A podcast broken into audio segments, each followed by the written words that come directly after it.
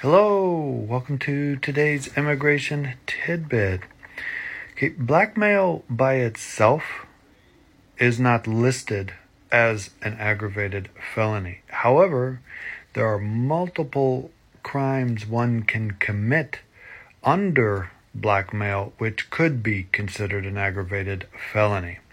Um, you know, for example, you know, there's uh, fraud crime where um, the damage to the victims is more than $10,000. So, you know, you could uh, state that, you know, blackmail in this particular regard, you know, to, uh, you know, you need to take, you know, $15,000 from XYZ's account or else I'm going to whatever. Um, of course, that would be an aggravated felony. Um, you know, or you need to steal this or that.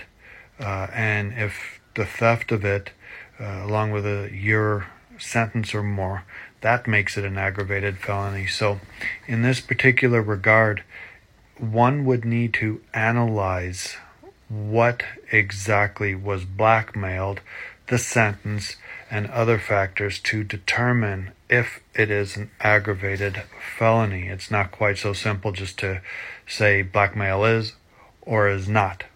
Okay? Shortcast Club